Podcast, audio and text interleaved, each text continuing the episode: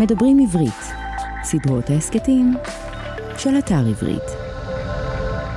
שלום, אני רפי טופז ואתם מאזינים לסדרת ההסכתים כותבים עברית של אתר עברית. סדרה זו היא חלק ממדברים עברית, ערוץ ההסכתים של האתר.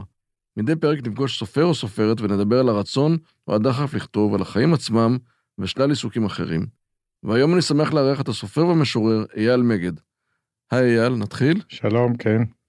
אז אה, בדרך כלל אני נוהג אה, לקרוא איזשהו תקציר של קורות החיים, אבל אני חושב שבמקרה שלך כולם מכירים. אפשר פשוט... אה.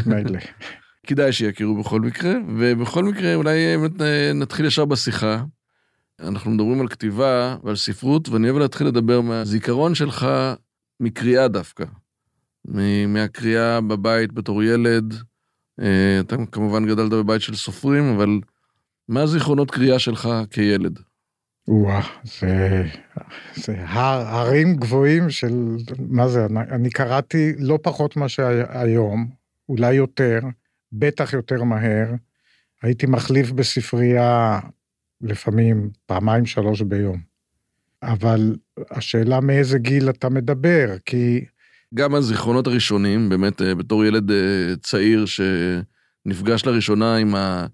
עם היכולת אפילו לקרוא. זאת אומרת, שמעת כמובן סיפורים קודם, אבל יש משהו פתאום בעצמאות הזאת שאתה יכול לקחת ספר ולקרוא אותו וגם לבחור בספרייה, אז זה מעניין אותי הזיכרונות הקריאה, האלה. כן. הקריאה, לא, לא, ה- כי יש גם קריאה שהייתה ויזואלית, נכון? שראינו ספרים לילדים שבזמני אה, הקדום, אז אה, לא היו, ספרי הילדים לא היו כל כך אה, בשפע כמו היום. אז למשל, הייתה סדרה שנקראת Golden Books, עם אה, למשל, אחד הספרים הראשונים שאני ממש יכול לזכור, זה היה מרי פופינס, באותה סדרה, עם איורים, ציורים צבעוניים פנטסטיים. בכל אה, ספר כזה היו ציורים שלא משים מן הזיכרון כל החיים אחר כך. אחד מהם, אחד מהמרי פופינסים האלה עוד נמצא אצלי, אני מקפיד לעבור איתו דירה ולעבור איתו ספריות, ולא, והוא, כבבת עיני אני שומר עליו, כי הוא, הוא מחבר אותי להוויה שאני אומר, היא, היא גם חלק מחיי, אחרת הייתי אולי שוכח אותה, אם זה לא היה. אבל אחר כך, כשהתחלתי כבר לקרוא, נניח בגיל חמש, אז היה ספר שהוא גם נמצא איתי עד היום, ונקרא מור החמור. מור החמור? מור החמור, ספר גדול, כאילו במימדים של פעם, של שהכל, הדפים הם עבים והכריכה היא עבה, וציורים של רות שלוס, שלא מזמן ראיתי תערוכה מקיפה שלה וראיתי איזה ציירת היא הייתה באמת לא רק של ילדים, אבל הציורים שם הם כל כך, אני עדיין מקריא את זה לנכד שלי. הציורים שם הם כל כך נאיביים ואידיאליסטיים, והייתי אומר גם שמאלנים מאוד, בגלל שהיא הייתה בצד המאוד שמאלי של המפה הפוליטית, אחר כך התברר לי, שלמשל, הכפרים הערביים יש להם בארץ, ספר משנות החמישים, יש להם אותו משקל כמו ליישובים היהודיים. למשל, והחמור הזה נוסע מהכפר שבו הוא נמצא, הכל מאוד אידילי, הוא מרכיב איזה ילדה העיר, לעיר תל אביב, עם הבניינים הגבוהים והכל, שהיו כמובן שלוש קומות, הוא אומר, אבל זו הייתה תל אביב שלי, שגדלתי בה, שאני רואה אותה שם בציורים האלה יותר ממה שאני יכול לראות אותה באיזה מציאות שלא תהיה. זה מעניין שאתה מדבר באמת על החוויית קריאה ראשונה דווקא מהצד של הציורים. הדמיון שהפלגת, שהסתכלת על הציורים האלה, ואז אה, אנחנו מחברים את זה לגיל שכבר באמת מילה הכתובה הייתה יותר זאת, שהיו פחות ציורים ויותר טקסט. איזה ספרים אתה זוכר שהלהיבו אותך בהתחלה? שוב, באיזה גיל השאלה? אני מדבר על, על גילאים כבר 10, 11. אה, ב-10, 11 כבר הייתי קורא, לא רק אני, זה לא שאני גאון גדול, אבל כולנו בכיתה היינו מחליפים ספרים בספריית בית ספר. אז היו קלאסיקות, זה מה שהיה. בגיל 11 אתה קראת לא את חוברות טרזן שאחר כך ברוב עוונותיי גם כתבתי כשהייתי בצבא, אבל את המקורי, טרזן המקורי, על כל גווניו, על כל כרכיו וכל זה. מה, מה לא קראנו? פרש בלי ראש, אני זוכר תמיד כיכב מכיתה ב' עד כיתה ז', ובן משפחה, שזה בכלל היה, אתה מכיר את בן משפחה? לא. בן משפחה זה קלאסיקה שבקלאסיקות, שזה על יתום שמתגלגל בצרפת מבית לבית, בית לבית, וזה ספר שהייתי מקריא אותו לילדיי והם לא שבעו מהספר הזה, תמיד רצו לקרוא את בן משפחה. העברית הייתה עברית שהיום נראית להם כמו עברית, כמו לנו העברית התנ"כית. אבל זו הייתה עברית קלאסית ועשירה במיוחד, ובלי פשרות, היא הייתה, נדבקו לה למקור ולא עשו שום הנחות והכל היה, שם נפרס עולם ומלואו. תראה, אנחנו מדברים על, על תקופה ש... לא הייתה פה שום טלוויזיה או משהו כזה, לא הייתה הסחת דעת מהספרים, הספרים הם היו ההרפתקה הרוחנית, הם היו המפלט שלנו, הם היו הכרטיס למחוזות המאוד מאוד אה, רחוקים. ההרגשה הייתה שאנחנו נמצאים בפאתי מזרח, באיזשהו חור מאוד מנותק, מוקפים במה שנקרא שבע מדינות ערב, אין מוצא, אף אחד לא טס אז במטוסים חוץ מ... אתה יודע, עשירונים עליונים או פוליטיקאים או מדינאים שנסעו מאיזשהו זה. אנחנו הפלגנו באוניות. אם כבר הגענו למצב הזה, החלומי, שאתה נוסע לחוץ לארץ, שזה קרה לי פעם ראשונה בגיל 16. Uh-huh. שהוריי לקחו אותי לאירופה, אז זה גם היה על סיפונה של אונייה. וכש... הצבא נגמר, אז uh, למחרת כבר עליתי על אונייה ונסעתי לאנגליה. אז זה היה, ההפלגה הייתה המקור של ההליכה אל הנעלם שכל כך רצינו לראות אותו וכל זה, כי רצינו בעצם לשחזר או להגיע למחוזות של הספרים, של mm-hmm. הקריאה. הקריאה, היא הביאה אותנו לשם, וכשבאת למקום, אז ראית את זה בעיניים של של התמונות שראית בדמיונך, לפעמים זה היה שבר אפילו, אבל לפעמים זה היה אפילו מעל ומעבר למה שדמיינת. אתה זוכר חוויה כזאת? של משהו שהפלגת בדמיון, חשבת עליו, ואז ראית אותו בפעם הראשונה, ויש לך את הזיכרון הזה של מציאות מול הדמיון? בוודאי. אני, למשל, כשהגעתי, המקום הראשון שהגעתי אליו, זו הייתה העצירה הראשונה של האונייה.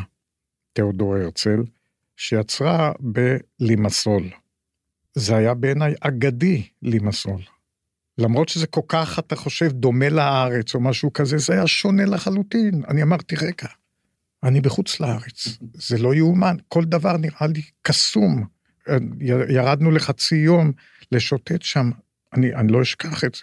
זה היה, זה היה כאילו מחוז חפץ שבעל ישועה, הלימסול הזאת.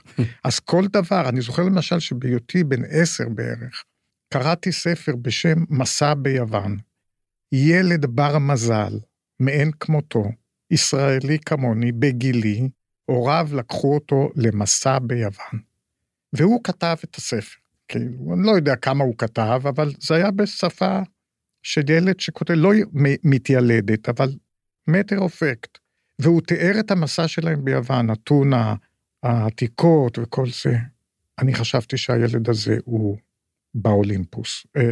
אה, תרתי משמע, אבל כן. באמת באולימפוס, כי איך התמזל מזלו שלקחו אותו ליוון?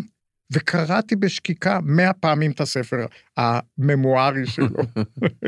ובבית שבאמת, בית שהוא של ספרות, עם אבא סופר ואימא סופרת ומשוררת, אתה, הכווינו אותך שאתה היית מאוד עצמאי בבחירות שלך של מה לקרוא, סופרים, ספרים, תקופות שונות. לא, אבל היה, לשח... תראה, לשוחח היה... על הספרים אחרי שאתה קורא אותם. היה הקלאסיקות שכולנו קראנו. אה, כל אחד, אני לא יודע, תראה, למשל, ספר, מה שנקרא היום מיתולוגי בעיניי, שקראתי אותו עשרות פעמים, זה היה אייבן הוא. כן. זה ספר שהשפיע עליי עמוקות, ממש. כאילו, כל העניין הזה של האבירות, הוא גם עד היום הזה, זה יוצר איזה הלך רוח רומנטי שלעולם לא תשתחרר ממנו. היחס לאישה, הוא היה הרי, האביר, הוא גם היה לו יחס מיוחד לנשים, הוא היה נלחם עליהם, הוא היה מגן עליהם. אחר כך זה הגיע למערבונים הקלאסיים גם, ולסרטים שהיינו רואים בלי סוף מערבונים אז, אז גם האקדוחן והכל, היה לו גם יחס לאישה. וזה מגיע עד עצם הספר האחרון שלי, בעל, שהוא, יש לו מנטליות של בעל, לא של בן זוג, ולא של, אה, אתה יודע, פרטנר, וכל המילים האלה החדישות יותר והאופנתיות יותר, אלא הוא בעל, זה אומר, דרשני, יש ממנו תביעה להיות מגן, להיות מה שאומרים היום, עוגן, אבל הוא כאילו, אתה צריך להיות, האישה צריכה להיות אצלו בידיים טובות, ואם זה לא קורה, אז הוא מרגיש אשמה, כמו הגיבור שלי בספר. כן. ומתי התחלת לכתוב? זאת אומרת, כשבתור נער גם כתבת? בתור ילד כתבתי. כן? כן, כתבתי שירים. כתבתי שירים. השיר הראשון שלי התפרסם בעיתון משמר לילדים, וכתוב שם אייל מגד בן עשר וחצי. והשיר הוא על חיפה, לא תאמין, הוא נקרא חיפה. באתי לביקור בחיפה, באתי הרבה פעמים לביקורים בחיפה, כי הייתה לי משפחה שם. ואני אהבתי מאוד את העיר הזאת, ממש אהבתי אותה, אהבת נפש. היא גם הייתה השער, כאמור, כן. לעולם, הנמל, כן, אז אני, זה השיר מתחיל כאילו, הנמל, הכרמל, ואני מסתכל, מסתכל על נופה המרגיע, טורני אוניות, דייגים וסירות, והנה הרכבת הגיעה. מלואין אשאב, אוויר ים, אהבה ותשוקה. תאר לעצמך. מגיל עשר וחצי. מדהים. וזה בעצם כמובן נבע ממך, ופשוט בגיל הזה כבר הרגשת צורך לכתוב שירה? כן, זה היה, כמו שאבא שלי היה אומר, זה עם הנשימה. כל עוד אני נושם, אני כותב. ככה הוא אמר, ואם אני מפסיק לכתוב, אולי גם אני אפסיק לנשום, וזה די קרה לו ככה. ובאמת, אה, בתחילה, בשנות ה-70 ושנות ה-80, כתבת שירה. אגב, עכשיו סיפרת לי שכתבת גם את אה, חובות טראזן, שזה מעניין. טראזן, אה, מצ'יסטה, שזה היה צריך בקיאות בעולם העתיק. טראזן כמובן זה בקיאות גם גיאוגרפית. איזה מסגרת כתבת את זה? הוצאת רמדור.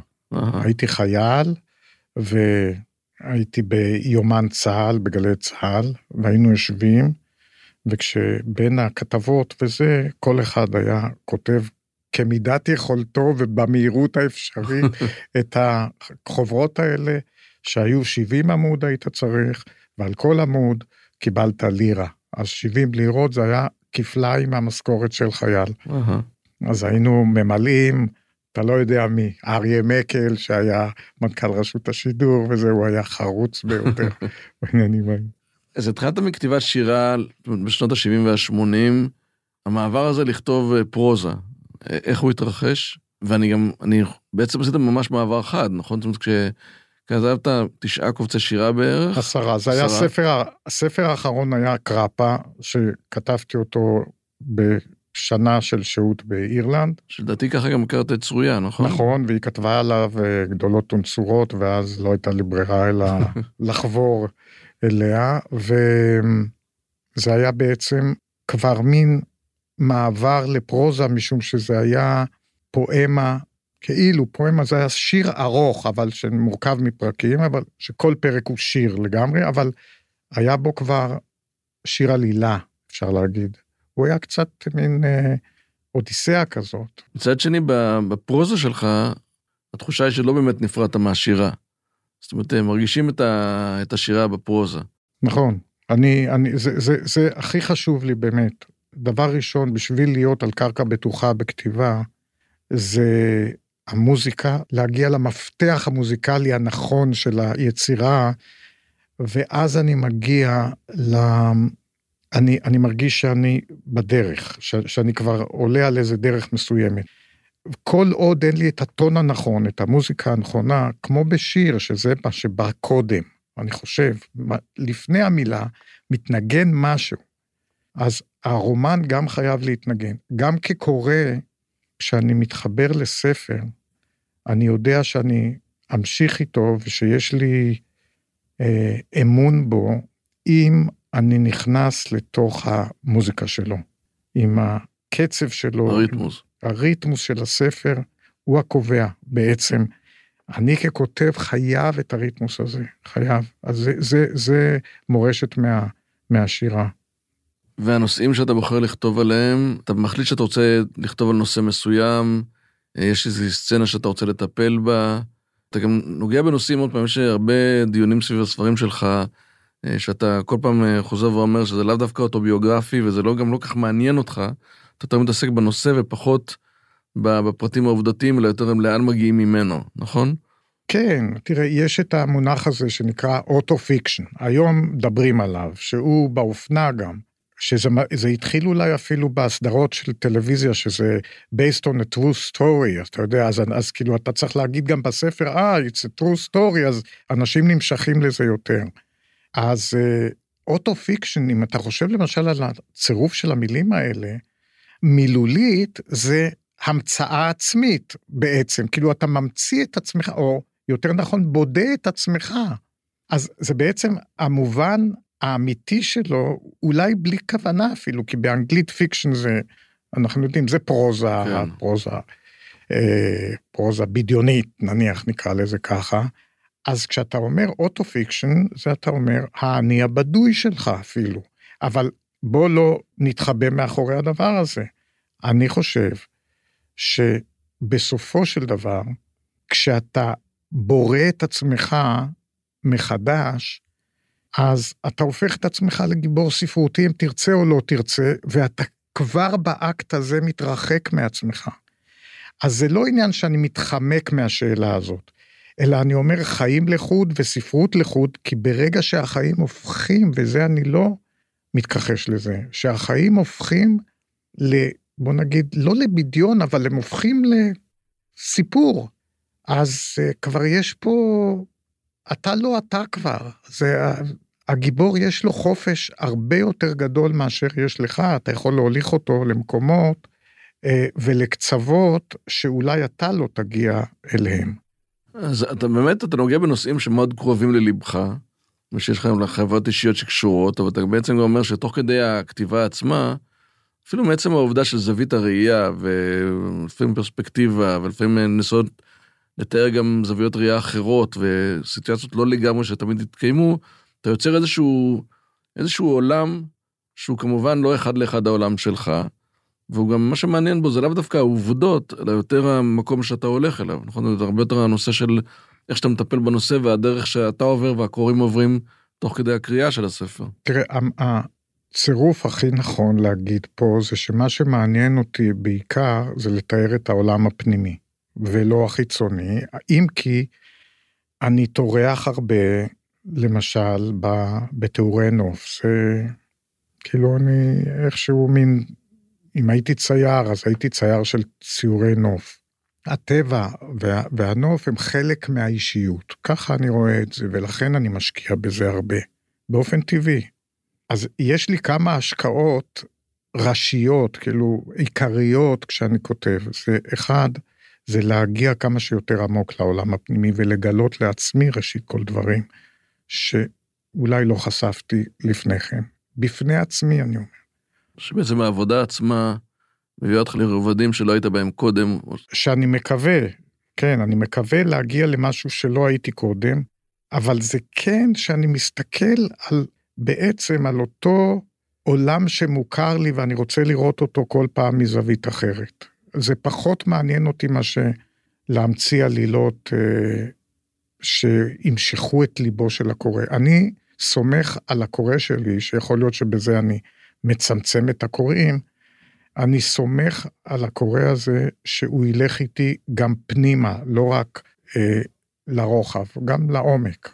והנושאים שבחרת בהם לאורך השנים, כמה זמן אתה הולך עם איזשהו נושא ומתבשל בו עד שאתה מחליט שאתה רוצה לשבת ולכתוב עליו? האם אתה יכול, כשאתה משווה בין הספרים שכתבת, אתה יודע, מהתולדות של המשפחה של אימא שלך ועד, ו, נושאים של זוגיות אה, ונושאים אה, של, שקשורים גם לילדים. זה תהליך שהוא דומה, או שאתה לפעמים יש לך חוויה אחרת לגמרי לפני שאתה ניגש לספר? תראה, גם נניח שאתה מזכיר פה את סודות מונגוליה, שזה מבוסס על באמת משפחת אימא שלי, והגיבור הוא סבא שלי, אז מעניין אותי גם בספר הזה, הדגש הוא על חיי הזוגיות שלו, על יחסיו עם אשתו. אה, ואז שם אני הרבה מתרחק, משום שאני לוקח אבני דרך בחייו, כי הוא היה אישיות מרתקת, בדיוק הפוכה מהסבא השני שלי, הוא היה כזה מין הרפתקן עסקי בשנות ה-30, הוא בא מרוסיה, היה לו הון, והוא השקיע בכל מיני דברים כושלים לחלוטין, אבל גם הכישלונות שלו הם מעניינים ביותר. היחסים שלו הזוגיים, או יחסי עולם האהבה שלו, אני מדמיין אותו על פי אישיותו, אבל אני הולך מאוד רחוק, כאילו, אני לא מתחייב שזה היה הוא, ואני לא מתחייב שהאישה הזאת שהוא כל כך אה, נוהה אחריה, אבל גם מתרחק ממנה, זה סבתא שלי. אז, אה, אבל, אבל זה כן מבוסס, ראיתי מול עיניי אותם, אבל שוב, כשאני כותב על המשפחה שלו ועל אחיו וכל זה, אז הם נהפכים אצלי לאחים קרמזו ולא לאחים צירלין. אה, כן, אז, אז, אבל אחר כך גם אותו דבר, אחר כך אני כתבתי את חסד נעורייך, ו, וגם שם, גם שם, שכל כך משך את הקוראים, זה ספר הכי מצליח שלי, מה שמשך את הקוראים זה, זה רומן, במרכאות אפילו, בין מורה בתיכון לתלמידתו. אז זה מה, ש, מה שבולי, א' ב' יהושע, שהוא דיבר איתי על הספר הזה, אז הוא אמר, אתה רואה, זה מה שיצר את ההצלחה של הספר הזה, זה החשמל, הוא אמר, שיוצר תכף איזה מין גילוי עריות כזה, אבל כל העניין הוא שגם שם, לא זה מה שעניין אותי, כי, כי זה לא היה רומן, מין נהייה קלאסית של אה, מה שמקובל ביחסי אהבה כאלה, אלא היא חיזרה אחריו והוא לא נענה לה, משום שהיא לא עניינה אותו כמו אהובותיו האמיתיות, כאילו בגילו, הלגיטימיות. זה היה איזה מין בריחה כזאת שהוא בורח איתה לזנזיבר גם וכל זה, ואז באמת אה, פתאום קם לתחייה גם העולם של טרזן שדיברנו עליו קודם, שקראנו, אז הדברים האלה מצטרפים לאיזה פנטזיות ילדותיות גם, זה נכון. אבל מה שמעניין יותר מהכל זה תמיד גם היסוד הרליגיוזי שהוא מאוד חזק, הוא שמה גם הנצרות, גם כל הדברים שמתגלגלים מספר לספר אצלי, כל פעם לובשים איזו צורה אחרת. וההחלטה לכתוב את ספר, או לכתוב על נושא מסוים, זה תהליך שמתנהל בצורה דומה אצלך, או שאתה חווה חוויות אחרות לפני כל ספר? אני מניח שההחלטה היא נובעת מה שאתה קורא החלטה. כן, זה לא נקודה אחת, אבל... כן, לא אה, בטוח אה, שזה החלטה. אני חושב למשל שאת הספר בעל, אני כתבתי מתוך, אה, כמו תמיד, מה שאבא שלי, אני מצטט אותו, שהוא אומר, השדים הבוחשים בנפשו. אז, אז זה, זה, זה באמת השדים האלה, ש, שמוליכים אותך, אתה רוצה להיפטר מהם, אתה רוצה, תראה, זה פעם ראשונה, למשל, ספר בעל, פעם ראשונה, שאני יכול להגיד ש... כשסיימתי אותו, אז ממש הרגשתי שאני פורק את עולו מעליי. כי לפעמים יש באמת, אתה יודע, פרידה מהספר הקודם, חיים שנעזבו, שכתבתי על ציר החיים שלי עם אבי, או לצד אבי, מקטנות קטנות עד, עד, עד מותו. הצטערתי להיפרד ממנו, משום שאהבתי מאוד לכתוב אותו. הוא הספר הכי פיוטי שלי מבחינת פרוזה והוא הכי, כאילו ספר אה, ממש מתוך הלב לגמרי. אה, היה לי, הצטערתי שהייתי צריך לסיים לסיים. אותו. אבל פה את בעל, שכתבתי אותו קרוב לארבע שנים מאז שגמרתי את הספר ההוא, את חיים שנעזבו, אז הרגשתי באמת איזו הקלה אחרי שפרקתי את עולו. כי הגעתי פה לאיזה אולי תיקון, אני לא, זה, זה יומרני להגיד תיקון, אבל כי אני לא בטוח שתיקון ספרותי הוא, הוא בדיוק אה, אה, מבשר על תיקון בחיים עצמם, וזה בדיוק העניין שבין ההבדל, הפער העצום הזה בין, בין החיים והספרות, כן. כשהם נהפכים לספרות. אגב, בעל זה יותר בעיניך סיפור על, ה, על הזוגיות, או על הדמות של הגיבור, התמודדות שלו עם עצמו, ועם הגיל, ועם... אה, עם המוות. ועם המוות. הממשמש הוא ב... כן. לא, פה רציתי באמת אה, לפתור אה, משוואות שהן אה, לא פחות סבוכות מאשר מתמטיקה, זה המשוואות של בין גבר לאישה והזוגיות, כן. בגיל מאוחר אמנם, אבל שהם שהזוגיות הזאת סוערת לא פחות מאשר בגילאים אחרים. כן, זה, זה גם סוג של התפתחות של הזוגיות, אתה גם כתבת רגע על זוגיות בגילאים יותר, זאת אומרת יותר, זה עוד פעם חוזר איכשהו מין חוט השני של חייך, ובעצם המפגש עם זוגיות בגיל אחר פתאום.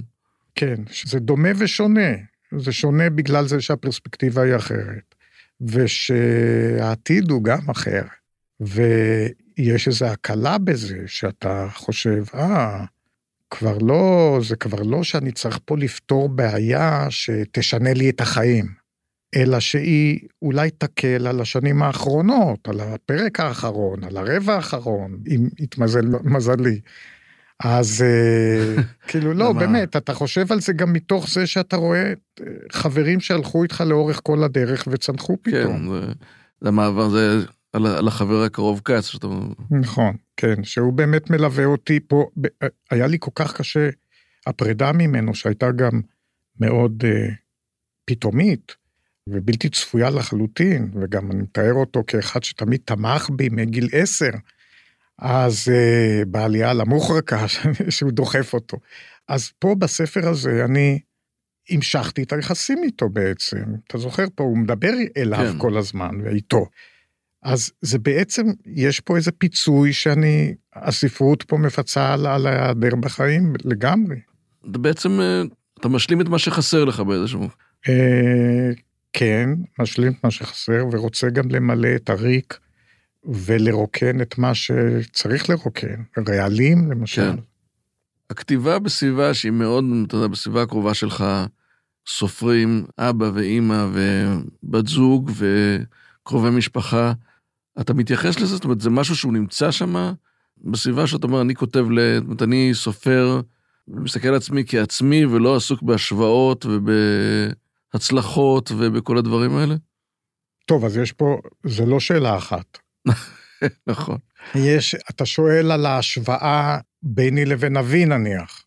כן? למשל, מה? כן. תראה, ההשוואה... זה הטריד אותך או לא הטריד אותך? זאת אומרת, זה משהו שיושב אצלך, עזוב רגע מה אומרים אפילו בחוץ, אלא אתה עם עצמך. לא, תראה, אני משחר נעוריי, ויותר אז מאשר היום לדעתי. כל עוד לא מיסדתי את מקומי אני, אז כשהייתי ילד והייתי כותב חיבור, אז אה, המורה היה משבח את החיבור ואומר שזה מזכיר את אבא שלי. אז הייתי, כן סחבתי את אבי, כן. אה, מה זה סחבתי אותו? הייתי, ולכן יכול להיות שאפילו החלטתי לכתוב, זה לא החלטה, אלא שמאליו אמרתי, אני אלך לכיוון של ה... לא של הכדורסל, אלא כדורגל, או ההפך. אז, אה, אה, אבל, אבל אין לי ברירה, אלא אני ספורטאי, כן. מה שאני בכלל לא, אבל פה כן, אני כן. סופר. ורק עם הזמן אה, נעשית יותר ויותר, נכנסתי למגרש שלו. ואז אה, אני לא יודע להגיד, אני חושב שלא היה, שהתפצלנו. אני לא הרגשתי שאני מתחרה במשהו, או שאני צריך להוכיח את עצמי בקנה המידה שלו, או משהו כזה. Mm-hmm. לא, אני חושב שסופר, כמו שאני, היות שאני חי תמיד לצד סופרים, אז אני יודע שכל אחד הוא עולם בפני עצמו, כן. לגמרי. אני הרגשתי שאבא שלי, ככל שאני מתבגר, אנחנו שני עולמות, אבל גם עם תשתית נפשית מאוד דומה שלמשל אפשרה לי לכתוב את uh, חיים שנעזבו באופן של קרבה בלתי רגילה. כשהתחלת את חיים שנעזבו על אבא שלך וכשסיימת, הרגשת שאתה במקומות אחרים ממה שחשבת? זאת אומרת, הדרך של הספר לקחה אותך למקומות שלא חשבת שתגיע אליהם? בחיים שנעזבו תראה, זה ספר שהוא ממוארי, הוא לגמרי אוטוביוגרפי, אני לא מסתתר מאחורי שום שם, שום מקצוע, זה אני. אני, אני אגיד לך, אני גם, כשהתחלתי לכתוב את בעל, אני אגלה לך שבעצם התחלתי לכתוב אותו גם כמה שנקרא auto-fiction, מה שדיברנו קודם. כן. ארבע שנים אחרי שסיימתי את, אה, את הספר על אה, חיי עם אבי, זאת הייתה התחלת הספר. היא הייתה לי מאוד זמינה ונוחה, והרגשתי שזה הטון של הספר. אבל די מהר חשבתי, רגע, זה, עכשיו אני נכנס פה לאזור המסוכן, כי אני מדבר על בעל ואישה, ולא עליי ועל אבי. ואז אני צריך איכשהו לעשות איזה, לקחת צעד אחורה. אז שיניתי את ההתחלה. אני, בשביל זה עליתי על אונייה, על אוניית סוחר. אמנם רציתי בנמל חיפה לשחזר את הזה, אבל זה לא הלך, זה רק באשדוד היום יש. אז עליתי על אוניית סוחר, והחלטתי שאני, אולי זה ייתן לי את הפתיחה, את היציאה החוצה להפלגה הזאת של הספר הזה. באמת? כן, והפלגתי לכל מיני נמלים בטורקיה, וזה היה מאוד לא רומנטי המסע הזה. כי זה פרק והטעין מכוניות, אלפי מכוניות, זה היה אנטי רומנטי לחלוטין. אבל זה נתן לי איזושהי יציאה החוצה, שאחר כך כתבתי אותה, כתבתי את הפרק הראשון, ארוך, של המסע הזה. אבל אחר כך, הספר, כמו שתמיד עובר גלגולים, הוצאתי את זה. זה כאילו הייתה פתיחה שלא הייתי צריך יותר. והתחלתי ישר במחץ הזה של מעניין. אני שבוי באישה. זהו, זה, זה הייתה הפתיחה, ולא... היית צריך ממש יציאה פיזית? פיזית בשביל... להתרחק? להתרחק מהספר, מחיים שנעזבו ומהביוגרפיה שלי, וכן, משהו כזה, לצאת לחופשי. זה מה שהייתי צריך. וחבל, כי באמת השקעתי שם הרבה משאבים, לא פיננסיים, אבל זה היה נפשית, אתה כמו באיזה מין בית סוהר צף כזה. למשל, שהיינו, הגענו באלכסנדריה, לא יכולתי לרדת. לקחו לי את הפספורט בשביל שאני לא אתפתה לרדת. אז, אז זה היה מין קלסטרופוביה אפילו והכל, אבל זה כן הייתה יציאה ולא במטוס, כי מטוס זה שגרתי. Uh-huh. זהו, אז... אה, יפה, אז עכשיו אה, האמת שהגיע הזמן שנעבור לשאלון קצר. אז בעיקרון תשובות בכן ולא, אבל אתה מוזמן אה, להרחיב קצת אם אתה רוצה. בוקר או ערב? בוקר. מוקדם? לגמרי מוקדם. אני כותב, הכתיבה העיקרית שלי היא בין, הייתי אומר פחות או יותר, בין 4 ל-5 בבוקר, אז אני הכי צלול, אני קם עוד עם קצת תת-התודעה, גם משחק uh-huh. תפקיד, אז זה יופי, ואני כותב במיטה בין 4 ל-5, 4 ל-6, במחברת, כתב יד. אתה כותב את כל הספרים בכתב יד? אבל אני מעביר אחר כך, למחשב. כן. מוסיקה או שקט? אה, גם וגם. אצלי המוזיקה והשקט זה נשמת הפי, בלי, אני לא רוצה להשוות, אבל, אבל אתה יודע מה, אם אני חייב, חייב, אז שקט. ספר או סדרה? אתה רואה סדרות? כן, רואה, אבל רק טובות, לא זבל. אם יש טובה, אני רואה, מאוד אוהב סדרות. סדרה שאהבת? טוב, אתה יודע, סמוך על סול, זה מאוד אה, כן. מדבר אליי. חופשה או עבודה? קשה להבדיל אצלי בין כן, חופשה. כן, עכשיו שמענו שכדי לכתוב את הספר יצאת ל... לא יודע אם אפשר לקרוא לזה חופשה, אבל למסע לפחות. כן, אבל החופשה הזאת, לפעמים החופשה היא הרבה יותר, אה, הרבה יותר כבדה מהעבודה. וויסקי או בירה?